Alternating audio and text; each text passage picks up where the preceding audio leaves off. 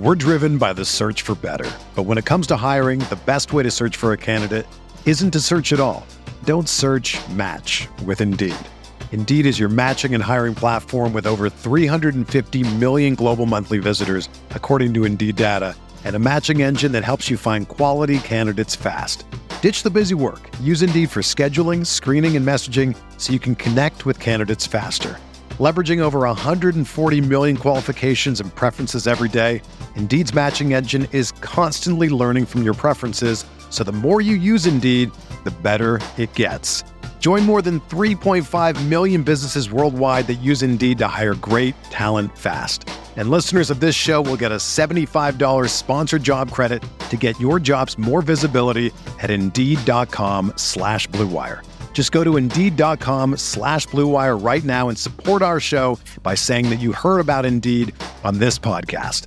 That's Indeed.com slash BlueWire. Terms and conditions apply. Need to hire? You need Indeed.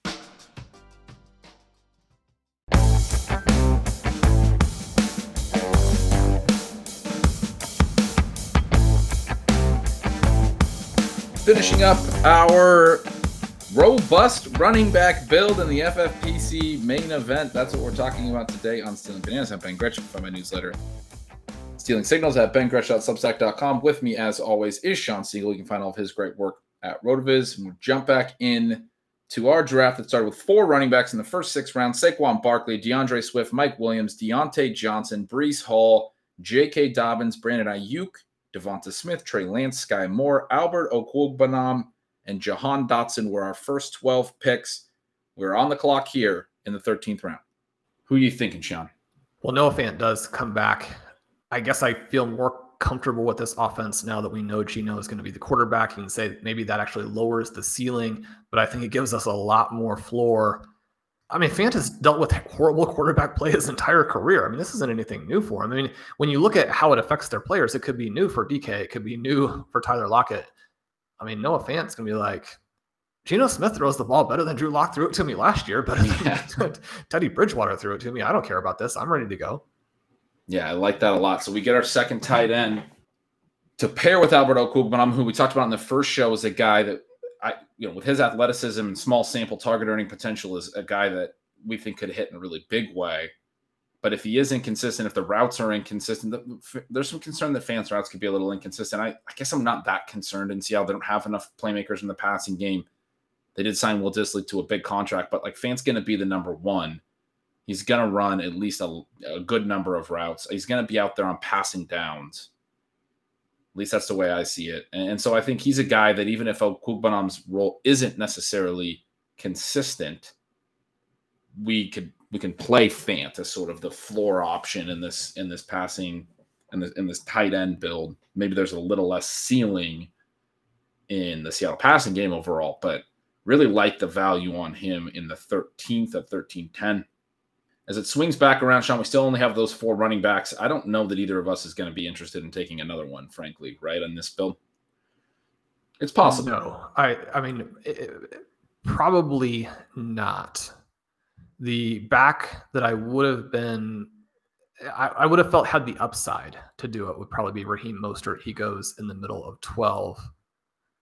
With him out, I don't, I mean, I just don't know that we need to take the profiles mostly that are left. We'll see where we are at the very end of the draft.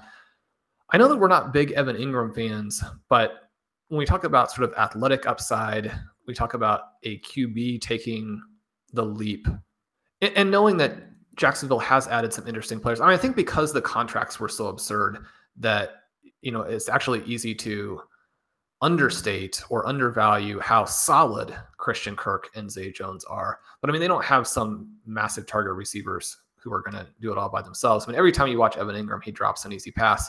Is there any interest here at 1403?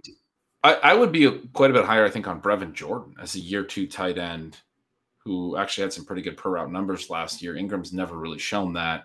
Engram's, you mentioned the other contracts in a year where the Jaguars are giving out big contracts. Ingram got a very small, one year, like $8 million deal. Very, very simple one year veteran deal.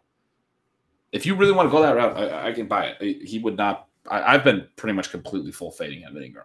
How about KJ Hamler? Yeah, let's go Hamler. That sounds good. he was the other option for me. He's the best receiver available for me. We can let the tight end position come to us a little bit with both Alberto and Fant on the roster. Uh, it leaves us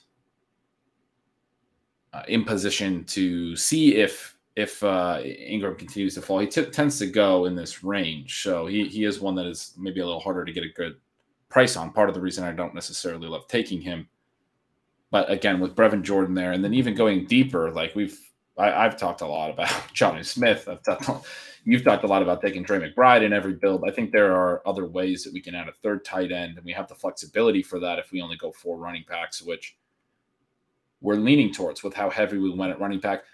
We talked about this on the first show, but this draft did fall pretty favorably to us for how running back heavy we started. Not a lot of interest in some of the profiles that we are interested in, which is nice. Uh, we were able to get Brandon Aiyuk and Devonta Smith at the 7 8 turn. We were able to get Trey Lance at the 9 10. Skyy Moore in the 10th round. I've taken him in the seventh in main events. I'm not sure if that was with you, Shawn, but I do, I do know I've taken him as high as the seventh not a very receiver heavy draft. The flip side of that, there's been a lot of tight ends that have gone early. We still wound up getting pretty good ones. There's also been a lot of running backs. You talked about how Mostert went in the 12th. Sometimes you can get him in the 15th. There have been a lot of the interesting upside running back profiles. You know, those that tier of Darrell Henderson and Michael Carter and Kenneth Gainwell all went in the 10th and 11th. A lot of times that's uh, uh, a tier that's in the, the 12th and 13th. Nyheim Hines went in the 10th. Alexander Mattison went in the 10th. Ken Walker, Rachaad White at the 10 11 turn. Not a lot of clear value in those sort of zero RB targets in a way that made it a little bit tougher. There's a, a, drafter in the nine spot ahead of us who went full zero RB, went Travis Kelce, CeeDee Lamb, DJ Moore, Allen Robinson, Juju Smith Schuster, Patrick Mahomes, Drake London, and Amari Cooper in the eighth before ever taking a running back, and then has since gone with six straight James Cook, Nyheim Hines, Kenneth Gainwell, Tyler Allgeier, Eno Benjamin, Mike Davis here in the 14th. So you get a lot of running backs. You know, you have someone doing something that we like to do, zero RB, really hammering that range. Some of these other drafters have taken a lot of running backs, and so they've been hammering this range as well. Has not really created any running back value in, in this area, which, again, as I said, was very favorable for us. we very much recognize that. I, I, I certainly do. When we start with four running backs through six rounds, it's a risky proposition to still get the receiver depth you need.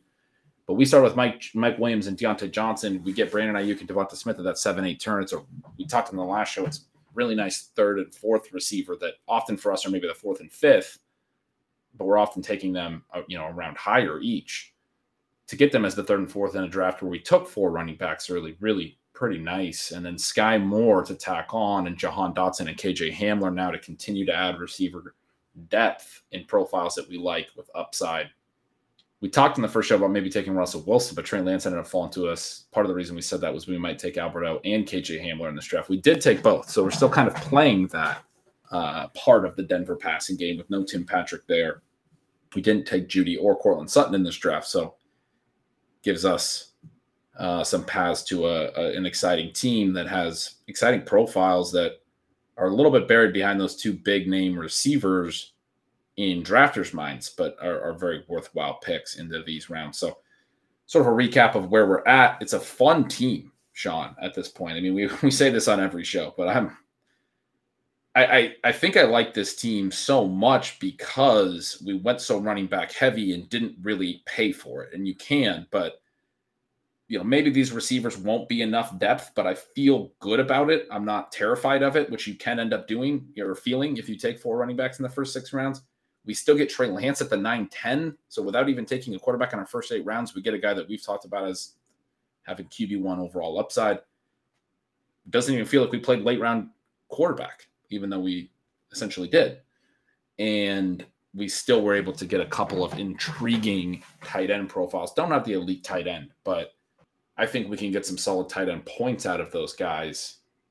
Where where are you at on where we're sitting here? I, I just absolutely love it, and I think this is an example of what we talk about from time to time, where have a fun draft. Never come out of the draft and feel like you didn't have enough fun. If you break your structure, if you destroy your build from that perspective, like we have done here, make sure you do it on players that you're excited about, think have huge upside that you want to root for. It doesn't mean it's going to work, but I just think that the fun draft and sort of the zero bad player draft, I mean, that's how you put together these teams where at the end of the season, everybody else is kind of looking back on you and saying, I mean, how did they get that team? It doesn't seem like ADP would have allowed it. That's sort of what we're hoping to do with those four early running backs is to have a team where regardless of, of which players actually come through that some players do and drafters are trying to figure out you know how that build was available tight end is, is the question right with albert o noah fant one of the things if you look up on the again the stealing signals tool you see that fant's route profile targets per route that type of thing almost identical to dalton schultz and that's despite the fact that he was playing with albert o there right albert o's profile in the limited numbers just you know through the roof these guys now that they're separate, I think we could see some big things. It doesn't mean that we necessarily will. It's not a lock. And we know that Dalton Schultz is obviously going to get much more efficient QB play than Fant. He's a touchdown play in the Cowboys offense. I think that Fant may end up being a reception play here in this Seahawks offense. And this is tight end premium. So there is a little bit of value to that. We're three picks away here. To your point about uh, the, the gap between Fant and Schultz. I'm, I, you know, I think certainly the, the reason drafters are drafting it the way they are is because the Dallas passing game is going to throw a lot more. You get more route certainty with Schultz. He runs or is likely to run probably quite a, a lot of their routes. There's a little more concern whether Fant will run all of their routes and how much Seattle will pass. But I like what you're saying. I mean, if Seattle throws more than we expect and Fant has that type of role, I mean, those things can definitely come together from a per route perspective. He's going to be basically right there with Schultz if the routes get to Schultz's level. We are back on the clock. Evan Engram did go, who you were lobbying for when we took KJ Hamler last pick. Brevin Jordan made it back. He's kind of interesting. Who are you thinking here? Well, the Isaiah Likely play is is kind of fun. I think he might have more upside in their more explosive offense. Uh, David Bell is the top player I have on my board, but you don't necessarily need to take him yet. Alec Pierce would give us another one of those breakout rookies. Christian Watson. I mean, if we want to take some swings at wide receiver, we could do it here. Bell's the top receiver on my board as well. Um, Christian Watson still being there is, is pretty interesting. Yeah, I, I, mean, I'm comfortable with any of those. If you want to go likely, so we do go likely. Christian Watson goes right behind us. I didn't know where we are at the clock, but it seems like that was uh we yeah, we got down trouble. to two. Christian Watson probably would have been another very good way to play it. Again, just because there's so much uncertainty there. And I mean, at the end of the season, Benner, I mean, you're looking at Lazard, Watson, and Dobbs as the three guys, right? That's going to be it. And Watson is the cheap way to play it now. I love Dobbs, but when you get Watson four rounds behind, that would that, that's certainly a nice nice pick. But we went with the likely pick. He has looked really good. Their number two receivers are not coming on.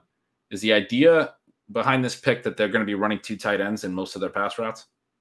I think so. And I mean, they need him to be the number three receiver. He's looked that good. He was just an absolute, you know, one man juggernaut in college and then didn't test quite as well. And so he falls out. I mean, it was really likely in McBride, who were the two tight ends from this class who looked like potential stars.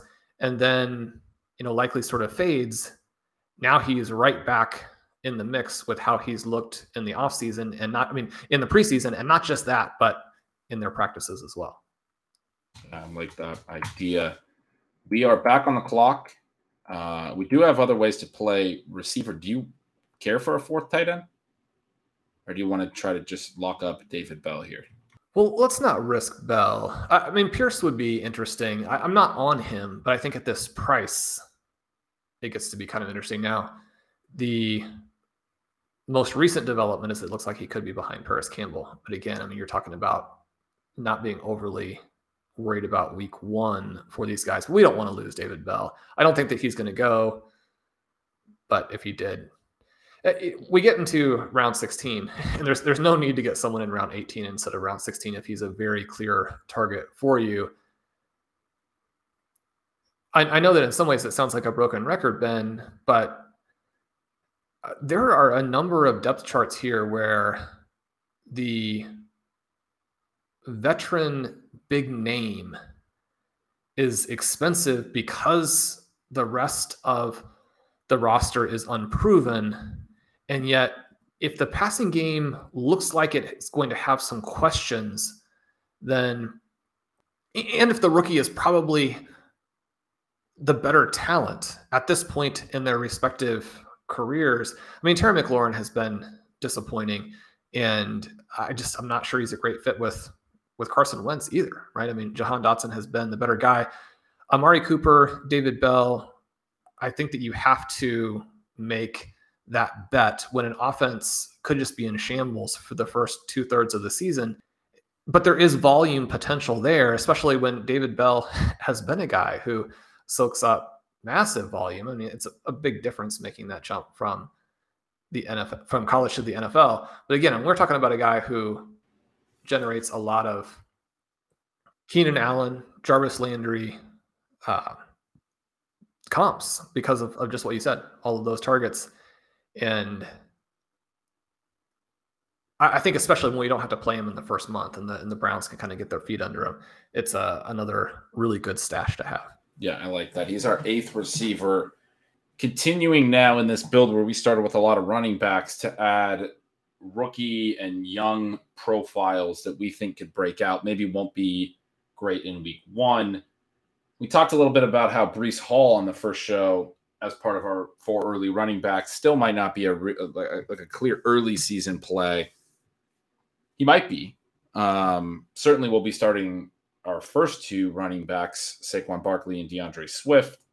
J.K. Dobbins, basically, as soon as he's healthy, will be expecting to start in the flex. And so you're talking about needing three receivers in the early part of the year we have Mike Williams and Diontae Johnson and Brandon Aiyuk and Devonta Smith as sort of guys that we can certainly play in the early part of the year. And then behind that, we've taken Skyy Moore, Jahan Dotson, KJ Hamler, David Bell, obviously three rookies there, and Hamler, a guy who's hardly played through two seasons. And we're still largely leaning on his prospect profile uh, as a bet that he is more than you know what uh, you know, his draft position might suggest. And certainly with Tim Patrick being injured, there is some potential for Hamler to play a good amount in a good passing game. And so suddenly you have four guys tacked onto that build that we might not need to play at all early in the year. And we're really hoping, as you described with Bell, but it extends beyond Bell, are guys that, that will be able to play once they start developing some a, a consistent role in their offenses. And we see that with the rookie receivers a lot, especially that later in the season they tend to be more productive. You can think back to Amon-Ra St. Brown as the you know the easy one to, to, to call out from last year, but he's not the only player. Certainly, that's a, a long time trend. Go back to my favorite guy, AJ Brown, who didn't do a lot in the first half of his career. His his route numbers were were so funny. The first month they're at a certain rate, and his snap numbers. I think they were in the 40 to 50% range. And the next month, it's like they just immediately scaled them up. Uh, at week five, they're in the 60% range. And then week nine or week 10 is when he first hit, you know, 80% plus snaps. And so they're scaling up sort of. And, and down the stretch from week nine or week 10, he was the, the wide receiver six in his rookie season. So if these guys can play, they might have to earn the role a little bit, but we could certainly use some late season firepower. We're hoping that we'll have the receiver depth from maybe week nine, week 10 through the playoff shootout, despite not taking many receivers early, taking only two in our first six picks. So Really like the way that's coming together. We'll probably tack on another receiver. We have three tight ends already. We talked about how with these four running backs, we're not likely to add another. So as we get back towards our pick, Shawn, a lot of the veteran receivers have gone. Like you mentioned, Parris Campbell in with respect to Alec Pierce, he had already gone. Jarvis Landry had already gone, a name you were talking about with the David Bell comp. Julio Jones, we talked about a little bit when we were on the clock around the 11 12 turn he has he went in the you know in the 12th round where he typically goes. My guy Jakobi Meyers went in the 12th round. A lot of defenses going off here in the 16th and 17th round. A lot of people getting their d early. We have not seen a single receiver go and we do not see a single receiver go until we get back on the clock at 17-10 after taking david bell. And thus alec pierce is still sitting there. And you know, I don't think I can keep denying you the, the opportunity to take another rookie. Well, yeah, we also have Robbie Anderson here. I, I mean, I still just want more and more players, right? It'd be fun to draft Marcus Mariota. It'd be fun to draft either Jonnu Smith or Trey McBride. We do have two picks plus the kicker and defense. We can add two more guys. These are fun options. Yeah, there's a lot of ways to play this. Um, I, I guess I don't think Robbie Anderson makes a ton of sense, even though we do have the four that maybe don't have consistent roles, and Robbie might feel like he has the most consistent role of anyone we took after our first four receivers. Yeah, I would agree with that. It it just isn't the in best ball. There's a lot of reason to believe that he would be the perfect fit for this build. In managed, really not so much. We do get down to three seconds there, and click the button on Pierce. He's one where I do like having a little bit of exposure because I mean, there's some Chase Claypool type of upside. There's some DJ Chark type of upside. Obviously, Chark's was a second year where he scored those points, but eh, you know, in the 17th round, you, you don't have to pay anything to watch that for a few weeks, and someone who will be easy to cut when we see that first big waiver acquisition that we need to make. Then we, we've got either these two tight ends that we could go through here. There was one we didn't want to miss. We could try and lock in a kicker from one of these good offenses. I'm comfortable with either of those paths. Uh, we do have four kickers off the board already, though. Evan McPherson, Tucker, Butker, Tyler Bass. Those are kind of the four that I like. Who would the kicker be for you? Well, we could we could go with Carlson. We could go with Matt Gay. Oh, the thing we talked about the other day, McBride and, and Jonnu are basically not getting drafted. And so, or they're going in the second half of the 20th round. So we do have some flexibility too. But a lot of people already took defenses and kickers in this draft. So it is possible that, and I think we're going to get a lot more player picks. Maybe, maybe I'm thinking through that backwards. It doesn't really matter, I guess, if they're going in the second half of the 20th round. Um, yeah, I mean, I don't know we're on the clock, but whatever uh, whatever path you, you you prefer. There's a couple ways to do this, and it's not really that important. I think there are some. There's plenty of, of non kickers that we could go to if we want to go kicker here, and those guys, you know, were to go. So we take Matt Gay. He kicks for the Rams, right? I need to be reminded of these things. So that I mean, we would have to take two kickers but that would leave open the the Thursday night thing if we wanted to take two kickers. I'm not sure if we want to do that, but this is the type of team where we only went four running backs and we already have three tight ends and we have nine receivers that maybe we could spare an extra you know roster spot for week one and then cut the kicker that we don't want to keep after week one. And the reason you would do that, we talked about this on the last show, is the Thursday night players. You get to decide after Thursday night football is played whether you want to put them in your week one lineup so if we had Matt Gay and he kicked a lot of field goals, we can put him in. If he didn't, we could go with another kicker. But um, that is a decision that we would have to make based on our drafted roster. So we'd have to have another kicker on our team. And I do like. I mean, I do like that, right? I, I I'm not saying that I'm mentally or emotionally committed to it, but I have argued for it in the past because the very last thing that you want to do is lose in week one. And we know that these kicker scores have the, the potential to be very low or just randomly super high. Yeah, if they if they score four touchdowns and don't have any field goals, I mean, I was thinking that you know the Bills Rams is going to be a high scoring game probably, but if he doesn't kick a field goal, he could have four points in, in week one. I mean, the worst would... thing as a fantasy manager is to be there, especially like if it's a Monday night football, but to be watching and see your team get behind early and you're like, well, I mean, field goals aren't even going to make sense the rest of this game. You just feel dead when you're trying to come back there at the end.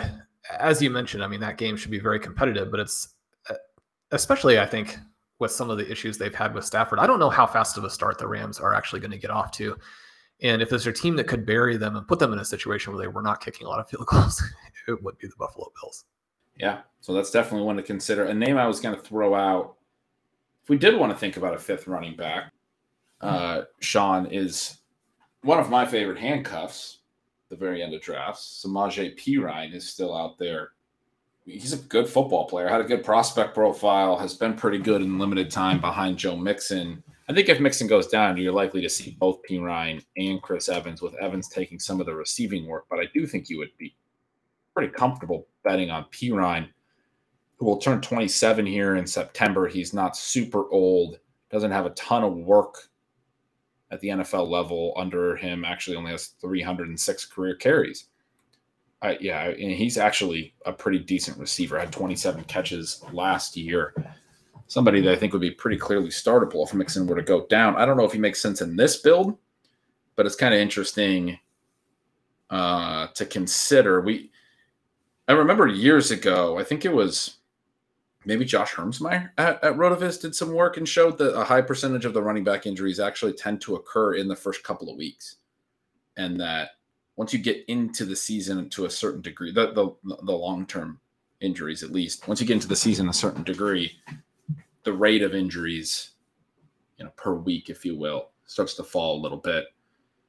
So I don't mind having some of these handcuffs to see if there is, you know, an unfortunate, but uh, you know, a reality part of, of football. If there is a, a major injury early in the season, I think Perine would be a pretty easy cut by like week two if we decided that we didn't really want to hang on to him.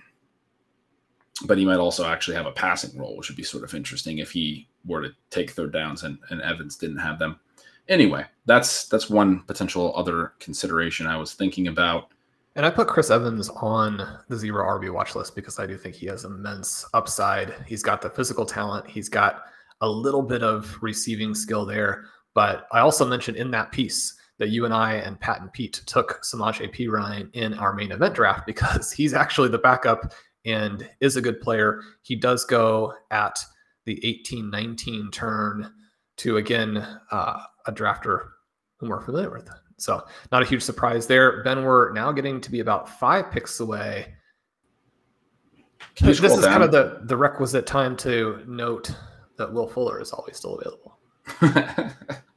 Honest take on Will Fuller. I think he made a lot of sense all throughout the offseason to be taking. It was very likely, even though we hadn't heard anything, that he would sign. We saw when Julio signed how Julio started being a 10th, 11th, 12th round pick, and he was going in the same range as Will Fuller was at this stage of the offseason, the concern for me is not just whether he signs, it's even if he does sign, does he get up to like how fast does he get up to speed? How long are we holding him until it seems using him? Because it's it seems clear at this point, we sit here on August 28th drafting, nobody has thought that they need to bring him in to, to improve their receiver depth. Well, you talk about getting up to speed, but I mean, Will Fuller is known for consistency, right? And playing in almost all the games, not yes. having any issues. Yeah, so that's yeah reliability certainly is uh, his middle name.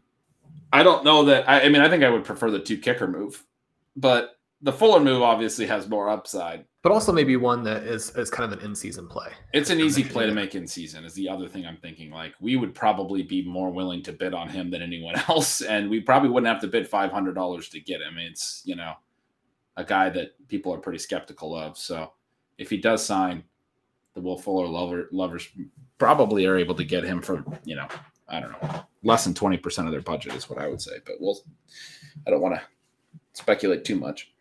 It'll be uh, interesting to see if he does play at all this year. You'd think he's going to play somewhere at some point, right? Yes. I, I mean, my most recent thought is that, I mean, he may be targeting uh, that first week when Deshaun Watson is back with the Cleveland Browns. I mean, there are obviously plenty of other things that could happen, but but if the Browns are like three and eight, why would they do that? Well, just to get it ready for next year. Got it.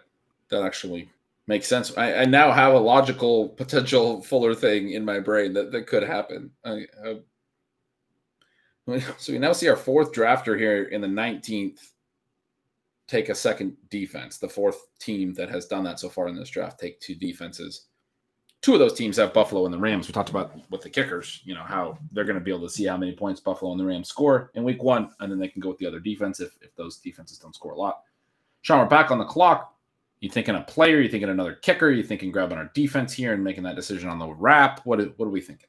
Yeah, well, this might not be a bad spot to take Tennessee, given what you mentioned with all of these teams taking multiple defenses. The Titans have Daniel Jones and the New York Giants in week one. Yeah, we know they're going to throw a good amount. We have our guy Saquon Barkley, so they shut down Barkley. At least our defense will get points. it's actually, you know, potentially vaguely correlated. When I was talking about Barkley's big target profile, if he plays a ton in week one, if they trail and if they have to throw a lot, there might be a lot of dump offs and there could be some pick sixes, and then it gets the Giants back on the field and maybe some more dump offs. So we're driven by the search for better. But when it comes to hiring, the best way to search for a candidate isn't to search at all. Don't search match with Indeed. Indeed is your matching and hiring platform with over 350 million global monthly visitors, according to Indeed data, and a matching engine that helps you find quality candidates fast. Ditch the busy work. Use Indeed for scheduling, screening, and messaging so you can connect with candidates faster. Leveraging over 140 million qualifications and preferences every day, Indeed's matching engine is constantly learning from your preferences, so the more you use Indeed, the better it gets. Join more than 3.5 million businesses worldwide that use Indeed to hire great talent fast. And listeners of this show will get a $75 sponsored job credit to get your jobs more visibility at Indeed.com slash BlueWire. Just go to Indeed.com slash BlueWire right now and support our show by saying that you heard about Indeed on this podcast. That's Indeed.com slash BlueWire. Terms and conditions apply. Need to hire? You need Indeed. For the ones who work hard to ensure their crew can always go the extra mile, and the ones who get in early so everyone can go home on time, there's Grainger, offering professional grade supplies backed by product experts so you can quickly and easily find what you need. Plus, you can count on access to a committed team ready to go the extra mile for you. Call, clickgrainger.com, or just stop by. Grainger, for the ones who get it done.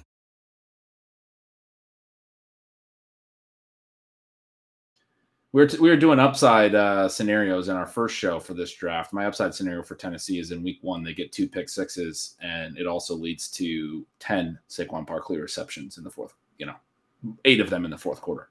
That's definitely what we were thinking about when we selected Barkley at number 10 overall. You mentioned the bold predictions, and we we have still.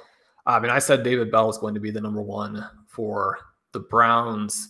We kind of glossed over a little bit, but I mean, KJ Hamler is going to be a rich man's Tyler Lockett, right? I mean, this is one of the things about the Albert O pick too, and we had talked about how Dulcich not being there helps him, but it also creates a dynamic where I would expect to see more three receiver sets. Is that uh, the way that you would expect that to go to? I mean, this this offense when it had Patrick and when there was the strong possibility of Dulcich being a, a big part all the way through the season.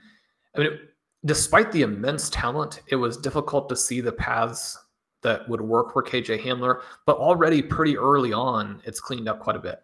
Yeah, and so Dulcich, it sounds like he's not going to be ready in week one. Is that it? He's not out long term or anything, is he? No, but just uh, again, he hasn't been able to really do anything, and yeah. so he's got that build back into, you know, just being an NFL rookie that you really want to take care of some of that during training camp in the preseason hasn't really been able to. We are on the clock, have 40 seconds. We can do the kickers. I kind of like Jonnu Smith or Trey McBride here. I'm also tempted just to, I mean, Marcus Mariota is going to score a ton of points. We probably don't need him, but uh, there is a scenario where Trey Lance melts down or gets hurt in week one and Marcus Mariota scores 35. I wish we had more picks, Ben. Who would you like for our final selection? Well, I would be Jonnu. I figure you'd be McBride. I think we can go either out on that. I don't want to worry about the Mariota thing too much. If, if Lance melts down, we'll have to add Mariota off waivers. So we take the fourth tight end, and I mean, a lot of what we're talking about here is at least mild justification for a build that we know isn't very good. But when you take when you take the four running backs early and then you don't take any more, it does free up some positional flexibility to attack a position that you maybe got really behind on because you took those early running backs. We've taken four tight ends. I like all four of them. Likely a wild card, but Albert O, Noah Fant, Jonnu Smith, especially in tight end premium, I think all three of those guys should be going multiple rounds earlier. I agree. And I think Jonnu, the, the case I would make for why he made sense there, and, and I am glad we took him. There's a case for McBride as well from an early season perspective with DeAndre Hopkins out, but with so much favorable conversation about Rondale Moore, I guess I'm thinking that we're going to probably have a little bit of a slower start for McBride. The Jonnu thing is, I think we'll know in week one if things are different, right? Like, like almost immediately. I, I talked on one of our recent shows about how he apparently had caught the second most passes in Patriots camp from Mac Jones, according to one beat reporter's tracking. Last year, Jonnu was still pretty solid from a per route basis. He just didn't run routes. He has that big contract. Shawn, you speculated, and I've loved that maybe Bill Belichick, the coach, will be interested. And Will Fuller does go at 2011. That's interesting. But maybe Bill Belichick, the coach, will be trying to justify Bill Belichick, the GM's contract this year now that Josh McDaniels is no longer there and using Jonnu a little bit uh, more effectively. I think in week one, we're going to see pretty quickly did he run more routes than, I mean, I'll tell you right now, and for stealing signals week one, I'm going to have a signal that uh, if if Jonnu Smith runs more routes like I'm hoping and, and thinking he might, that could very much be like, look, he ran more routes than he did in any game last year. like that, that's a very, I would say that's a high probability signal. If if we see it, I will certainly if we see it, I, I, would say it's a high probability that I will write that as a signal. That would be, I think, justification immediately for taking him in the 20th round on this build. And and then we'd have a few more weeks to figure out what we have. If he doesn't run a lot of routes in week one, then we can move on pretty quickly as well. We have the four tight ends. We don't need to carry them all. It's sort of similar to Likely. We're going to find out, I think, pretty quickly what the wide receiver two is not really being healthy if Likely's actually going to get to run a lot of routes in the regular season when Mark Andrews is running a lot of routes. And if we see that quickly, that could be a quick justification for having him on the roster. If we don't, I don't know that Likely is one that we'll want to cut right away, but um, he might be somebody that we're willing to get rid of fairly early into the season as well. So taking both of those de facto tight end twos in the same build where we took four tight ends, I actually kind of really like because I think we're going to get early information on both to see how much they're involved and, and, and how many routes they're running right away, even if they're not catching a ton of passes. And one of the concerns with Jonnu has been just you know the H backish kind of role, but even that, if the situation with Ty Montgomery turns out to be something that's going to keep him out for a while, maybe change what they had planned, you know that could work in his favor too. Jonnu Smith, extremely athletic. That was one of the reasons why he got that big contract.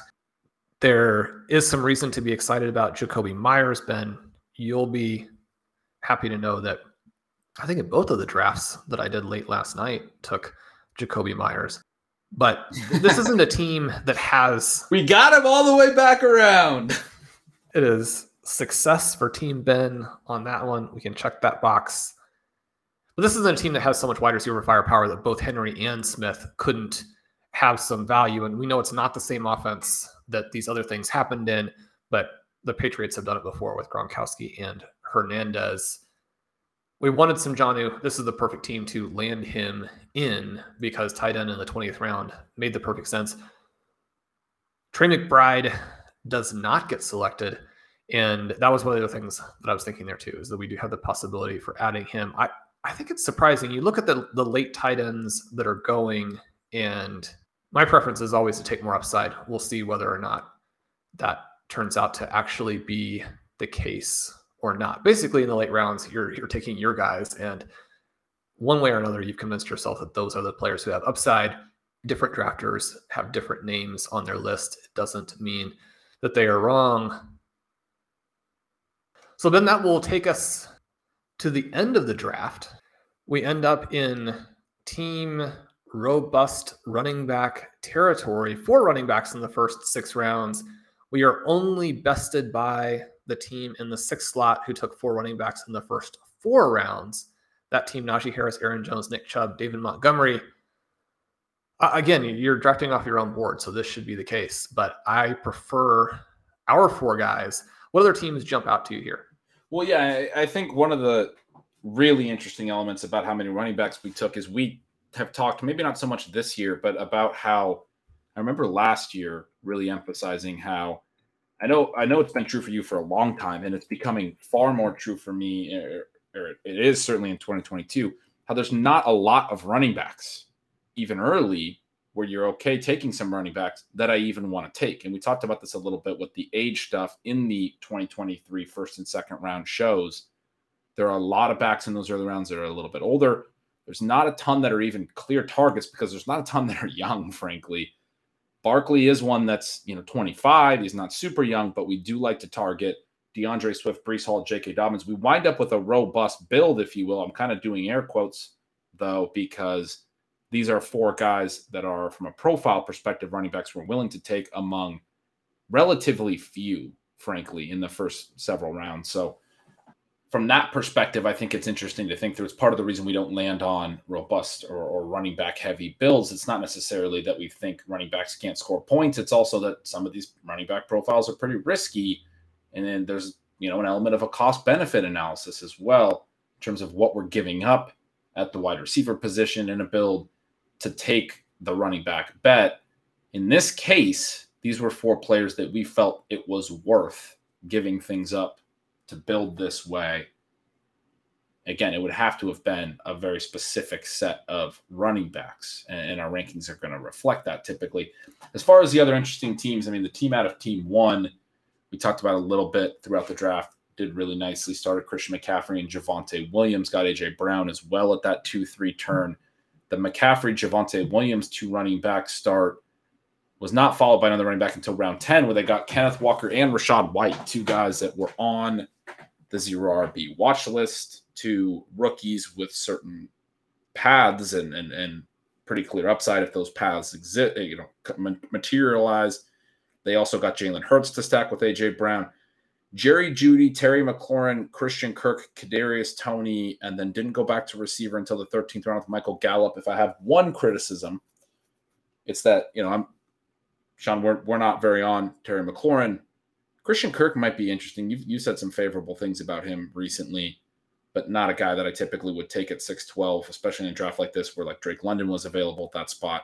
Kadarius Toney, also a guy that you can clearly see in his route profile has upside I've been somewhat scared off. Michael Gallup seems like he's potentially going to be healthy early in the year. They're talking about him not going on to the PUP list. Maybe that's just optimism trying to get him back. I, I, had talked a few weeks ago that I thought he might be back in the first few weeks because of the lack of PUP, which seemed to be the note they were talking about. But getting more information on his timeline and remembering when he was actually injured and when his surgery was, some of the sharp individuals that are tracking the medical side of things have said that's still going to be pretty quick for Gallup to get back and be really help, you know, be really productive in the first month of the season. Um, so I've, I've not been pushing him very much lately as a result. So anyway, AJ Brown, Jerry Jeudy, good receivers there, but don't necessarily love the the receiver depth in that build. But Cole Kmet, a tight end we like. Again, Jalen Hurts, a QB we like that's stacked. I think he did really well to wait on running back, but then also get some upside profiles that's a good team in, in team one. It is. And it just uh, looking at, at what we have done, looking at what his choices were at the six, seven turn, when we took J.K. Dobbins at the 603 as our fourth back, the next three running backs, uh, three wide receivers selected were Allen Lazard, Adam Thielen, and Christian Kirk. I mean, you couldn't take any of those guys ahead of J.K. Dobbins. That would be absurd. And so if you hit a flat spot, if you hit a massive tier break, that's when you have to be willing to be flexible. I, I am a little surprised that Drake London lasted as long as he did, given some of those other options. We did have multiple rounds in this draft. Round nine, zero wide receivers. Round seven, given that that often is a big part of the wide receiver avalanche none in the first seven picks. So we had some long stretches where if you were hoping for the wide receiver to come back to you, you did have a shot at it. The team out of nine, who I believe was also in the draft and made excellent value picks out of the sixth spot in our first main event, goes zero RB, finishes with Amari Cooper in round eight, even if you're skeptical about that when you start Travis Kelce, CeeDee Lamb, DJ Moore, Allen Robinson, Juju Smith Schuster, Patrick Mahomes, Drake London, and Amari Cooper. And again, I mean, Amari Cooper in round eight is a lot different than Amari Cooper in round five, which is something that was the case for big chunks of the offseason. And then another stretch where we have numerous players from the zero RB watch list James Cook, Nyheim Hines, Kenneth Gainwell, Tyler Allgeier, Eno Benjamin, Mike Davis, Kyren Williams, Boston Scott. Interesting to have both Gainwell and Scott there. I think that you are obviously hoping one of those two players emerge and you can cut the other one if they cannibalize the kind of backup role, then that won't be as good. But three players in that group from the zero RB watch. We we don't have as many sort of extreme builds in this draft as we're starting to see. One of the things that it can actually give you a pretty significant advantage, especially and and really exclusively if it's wide receiver heavy. We start to see a lot of teams now, even if they do take a running back in the first round, maybe even running back, running back, then we won't see them select any more wide receivers until the double digit rounds.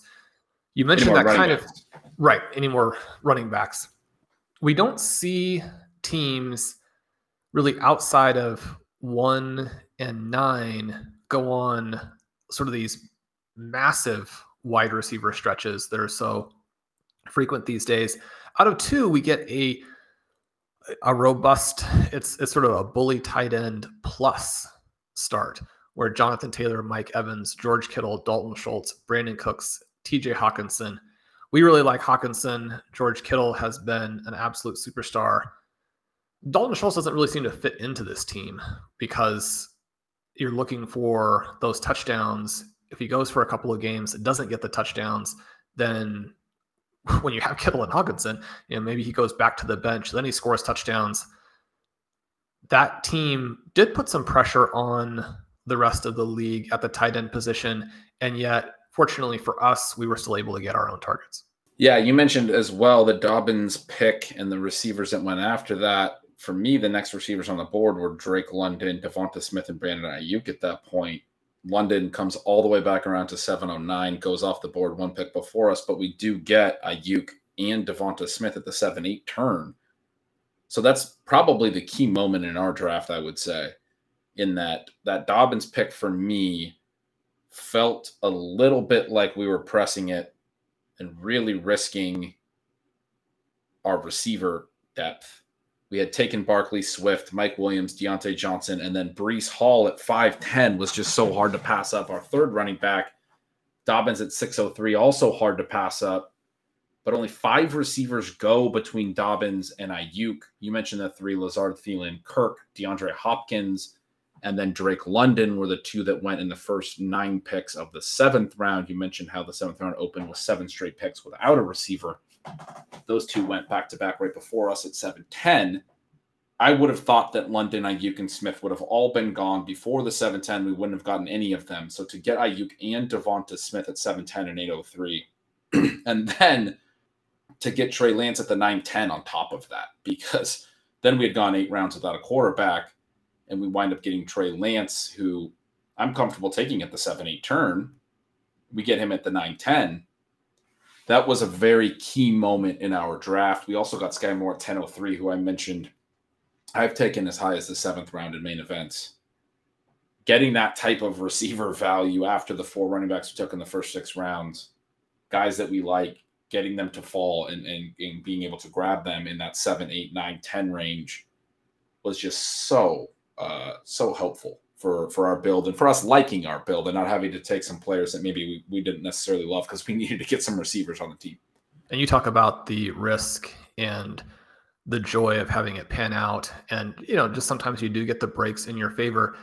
To emphasize that tier break after Devonta Smith, the next five wide receivers in that round are Amari Cooper, Chase Claypool, Robert Woods, Tyler Lockett, Kadarius Toney, again, you don't know the future. I mean, some of those picks could work out, but there's just there's a monster gap between what we were able to get and the guys who come after them, and then no wide receivers in round nine. If we get hit and those guys are gone, then I mean it's an absolute desert. Probably the next guy on our board is Skyy Moore, who we selected in round 10. So we, we have to kind of thank the fantasy gods a little bit there. They were coming to us after the running back early start as as as excited as we are about that, I, I will say that in, in, some respects, I was kind of excited to see what you were going to suggest we do with this build after taking Dobbins, if that stuff wouldn't have fallen to us. How do you see that seven to 10 round falling if it doesn't fall so favorably? I think that would be very helpful for listeners who maybe find themselves questioning some of these robust RB builds. We're not really giving a lot of advice when we're saying, oh, hey, this really worked out. We got the receivers that we would have taken in the sixth round, in the seventh and eighth. Let's say Aiyuk and Smith were gone. What do we do at seven, eight? Let's say Lance doesn't come back. We talked through that a little bit. We were thinking about Fields maybe later, or even taking Russell Wilson there and then playing Denver's offense, uh, pass offense through some of their cheaper weapons. We did wind up with two of them, Alberto and KJ Hamler. But what would you have been thinking in those ranges if receivers did go off pretty heavily in the seventh round? Yeah, one thing that we were kind of gambling on was this idea that either Elijah Moore, DK Metcalf, or Darnell Mooney would come back to us. That probably is not the right gamble to make, although ADP suggests it's going to work out most of the time. And so and, and, to clarify, that's at the five six turn. we five six. Breece Hall five ten. Elijah Moore goes five eleven. DK Metcalf goes five twelve. Darnell Mooney goes six oh one. The three picks in a row after our Breece Hall five ten pick, and three of the four picks before we were back on the clock at six oh three and took Dobbins. And if any of the three of them had been there, then we would have taken that player. And, and that's kind of how we were looking to play it, not necessarily trying to put ourselves into this situation where we have to get lucky coming back around.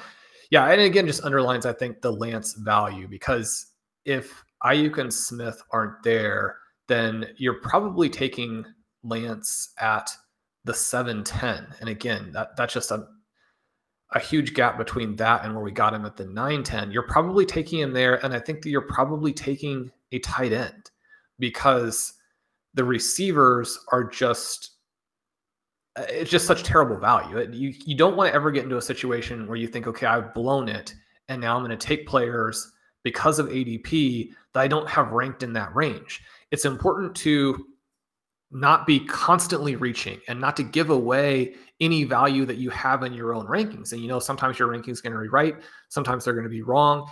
If you have a good ability to both sort of track the news, but more importantly, do the player evaluations to where you understand kind of big picture and player profiles more than thinking, okay, I'm going to hit on any individual guy, then your rankings are going to be valuable. They're going to give you some extra value.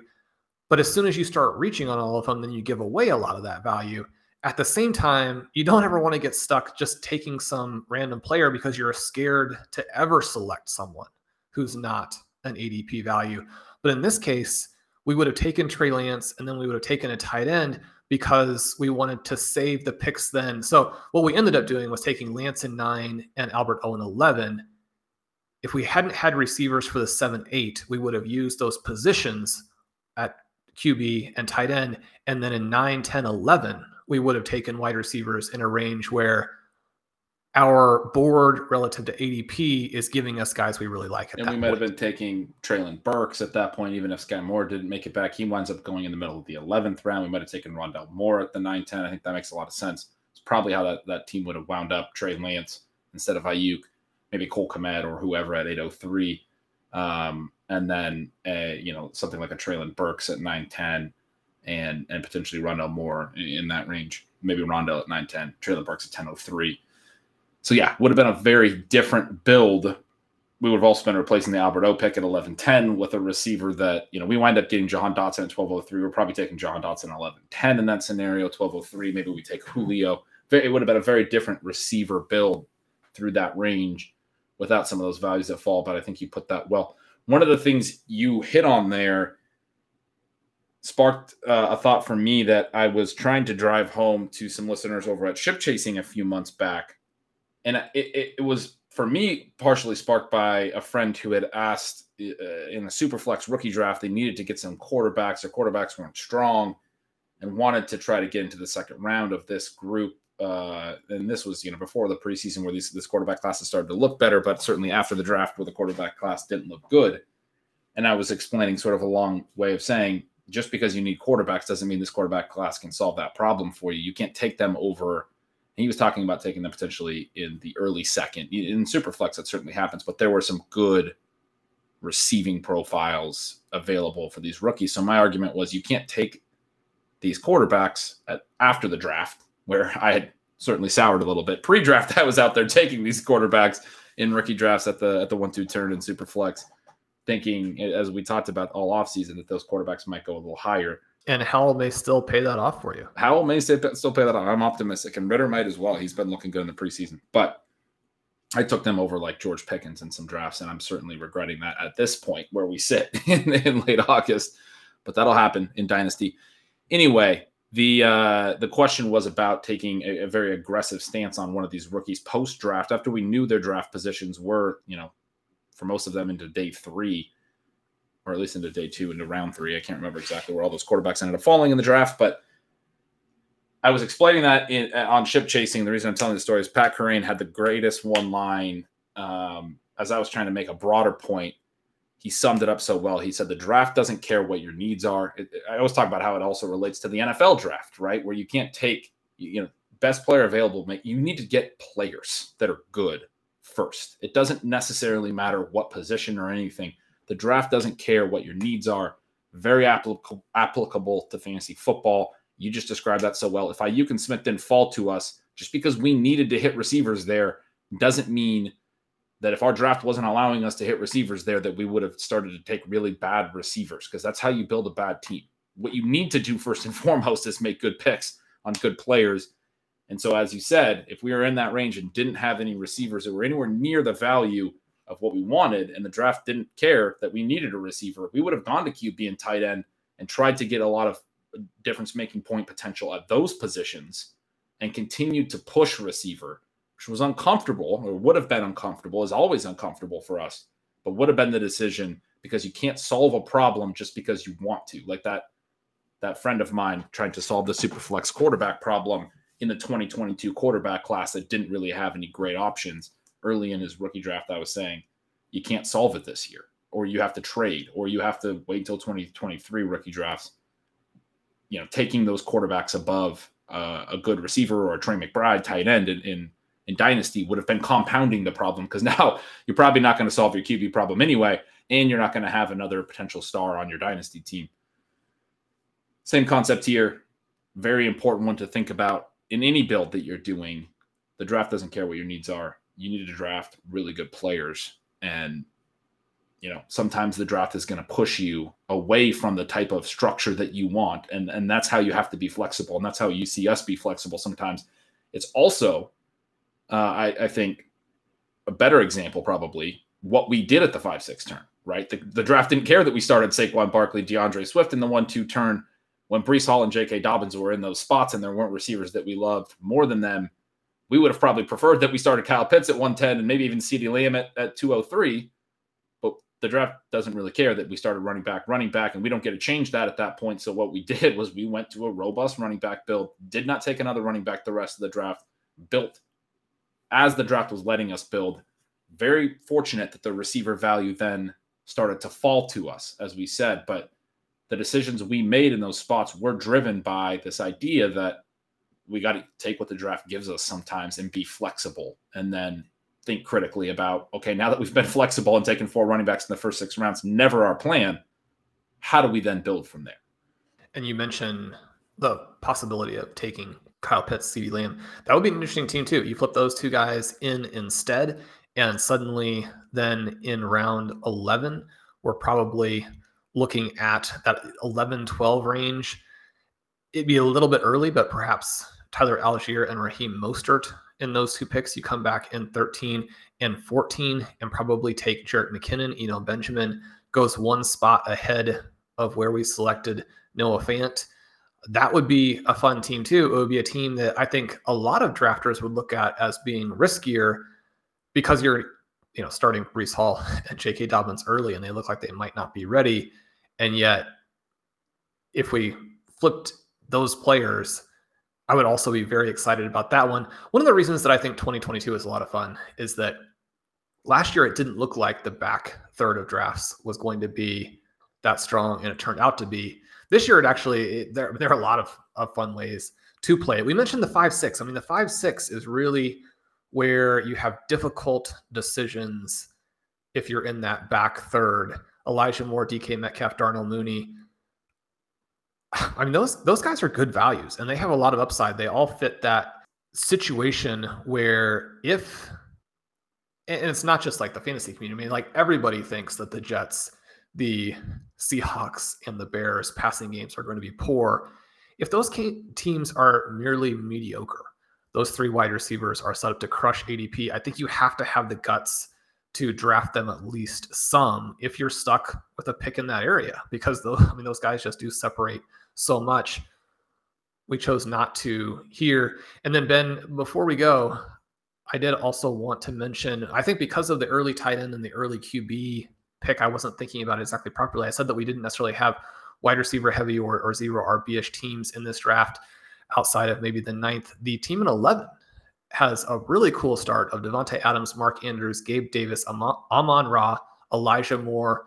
Not only is that wide receiver heavy with the elite tight end, but in Davante Adams, you have maybe the best wide receiver in football, and then you have three young guys, so you have explosive upside. You have Justin Herbert. We don't really like that value, but there's no question that Justin Herbert could be a tournament winner for you.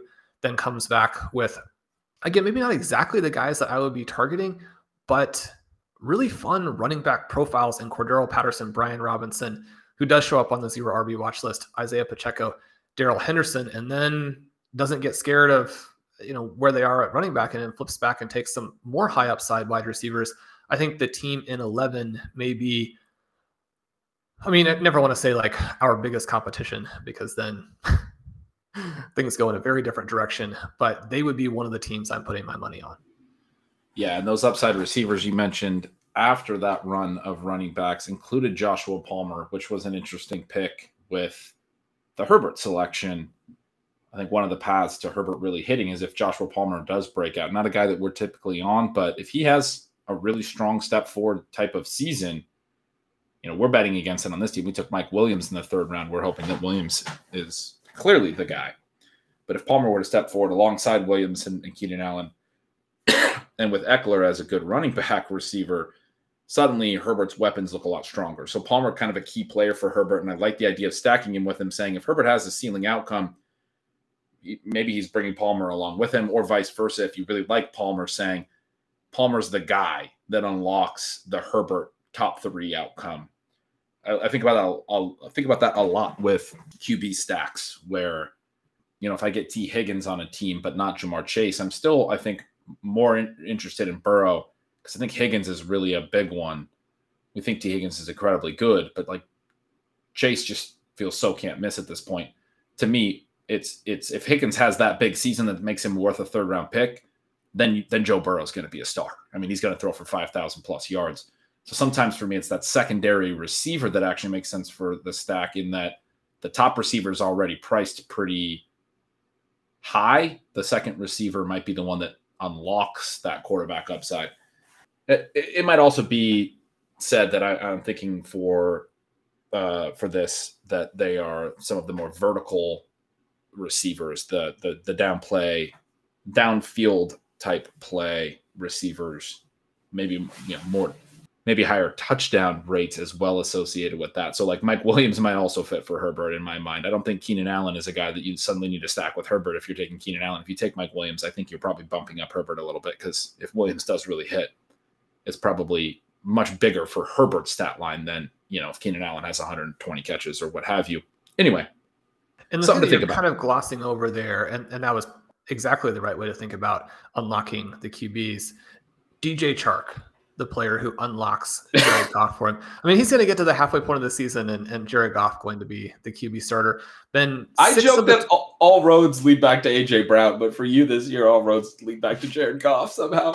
And you can tell who the better drafter is when one person is on AJ Brown and the other one is Jared Goff. yeah, right. Six of the twelve teams do take a second QB. We do not. It was interesting here because both the Kyler Murray and the Justin Herbert drafters take two. The Lamar Jackson drafter takes three. My preference is the guts that we're getting out of the two slot where this drafter is like, I've got Justin Fields, so I'm set. That's the only QB I need. I like that a lot too. The, I mean, you mentioned a lot of two QB builds here, a lot of quarterbacks drafted. One of them was Deshaun Watson for the Kyler Murray drafter. They seem to be interested in holding Watson all year and then having two potentially high end quarterbacks if they make it to the shootout portion. But when that happens, another element of that is that Tua Tagovailoa goes in the final round. You mentioned Marcus Mariota goes undrafted.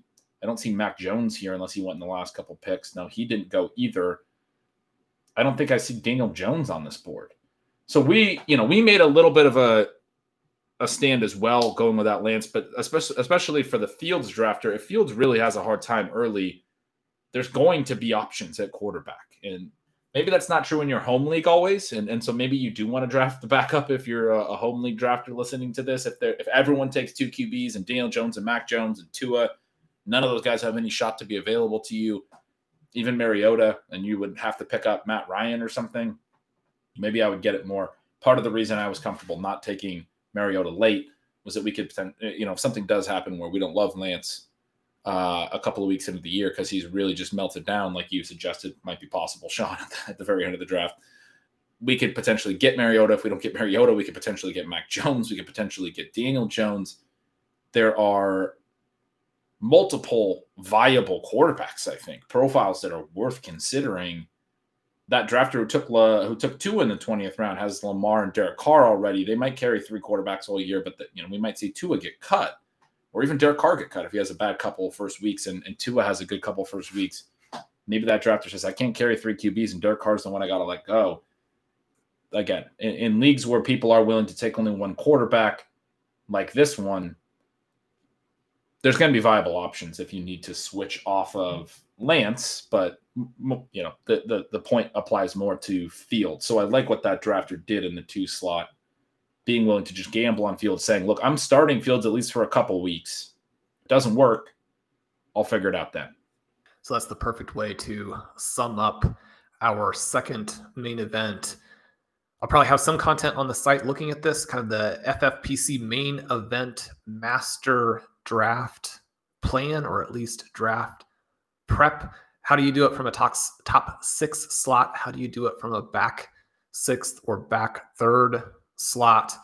Then you and I are hoping to do a few more of these. One of the things that I really enjoyed, and I appreciate you playing along with me on, are the bold predictions. Again, we did have some legitimate statistical info in there along with the silliness. So I thought that was a lot of fun.